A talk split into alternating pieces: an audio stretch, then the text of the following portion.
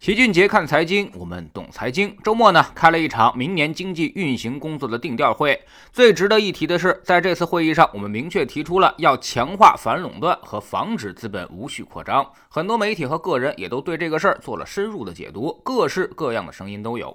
今天呢，老齐就来谈谈自己的看法。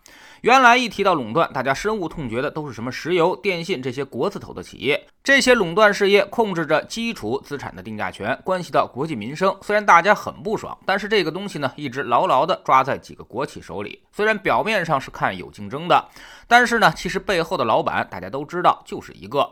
你比如电信三巨头，好像在那儿抢夺市场，但是连董事长都来回的调岗，足以说明问题。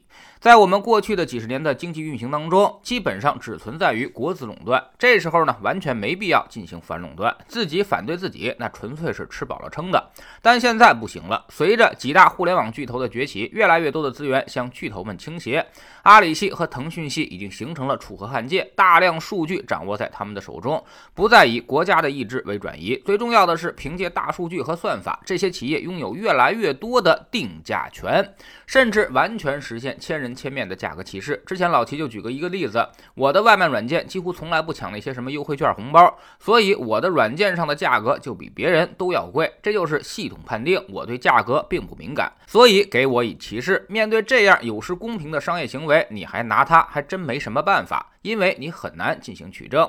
当然，这些都是小事儿。如果往大了说呢，这些互联网巨头们掌握了社会的最底层代码，也就是消费者的数据，所以就形成了一些数据垄断。其他的竞争者不太可能再跟他们竞争了。创业者现在永远活在巨头们的阴影之下，似乎最好的创业结果就是被收编。你要再想杀出来，也几乎没有可能了。最近五年，也就拼多多崛起了，但它也是背靠腾讯，是腾讯有意在扶持对抗阿里的力量的结果。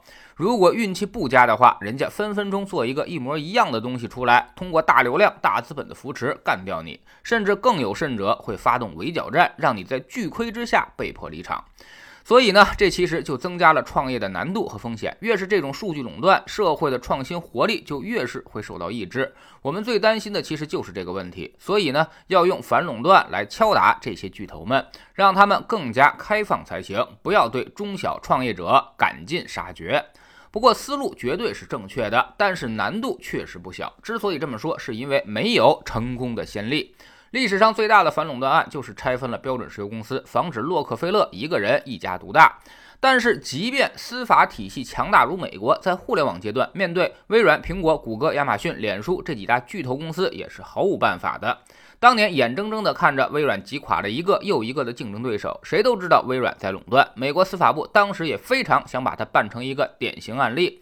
要把微软拆分成为两个公司，而且微软当时也确实有一个小辫子，就是它利用系统自带的免费 IE 击垮了做浏览器的公司网景公司，一度市场份额高达百分之九十八。长达漫长的诉讼当中，让网景公司虽然在法庭上很占理，但是却在市场份额上是节节败退。这就是巨头们的高招。漫长的诉讼期间，你就败局已定了，最后赢得了官司，你也无力回天。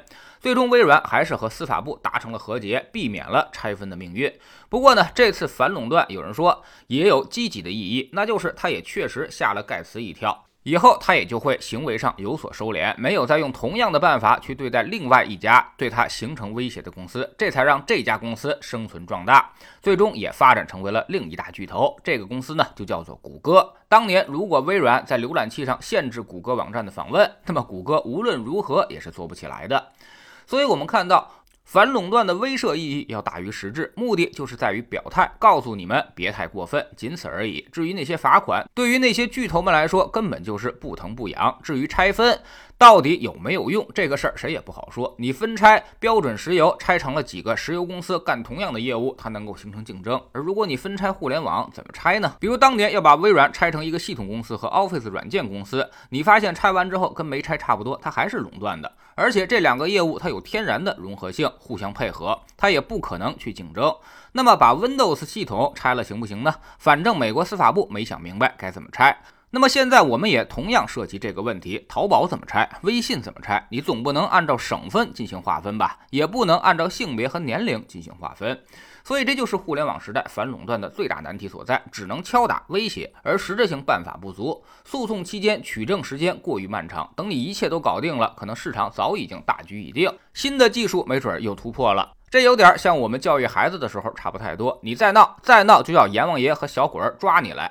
但是能不能管用，你自己心里比谁都清楚。我们希望的就是，虽然明知道救不了现在的那些中国的网景公司，但是起码吓唬吓唬你，至少能为下一个中国的谷歌公司 创造机会。多点威慑，多点恐吓，绝对是正确的。让那些巨头们明白自己无序扩张的成本正在提升，未来将面临更大的政治成本。这样呢，行为上他肯定会有。有所收敛的知识星球齐俊杰的粉丝群，我们每周都会盘点组合的表现。上周市场大幅回撤，我们的组合也发生了一定幅度的回调，但远比市场的总体要低得多。比如沪深三百指数上周就回调了百分之三点五，而我们的五个二组合和三三二组合只回调了百分之一点八。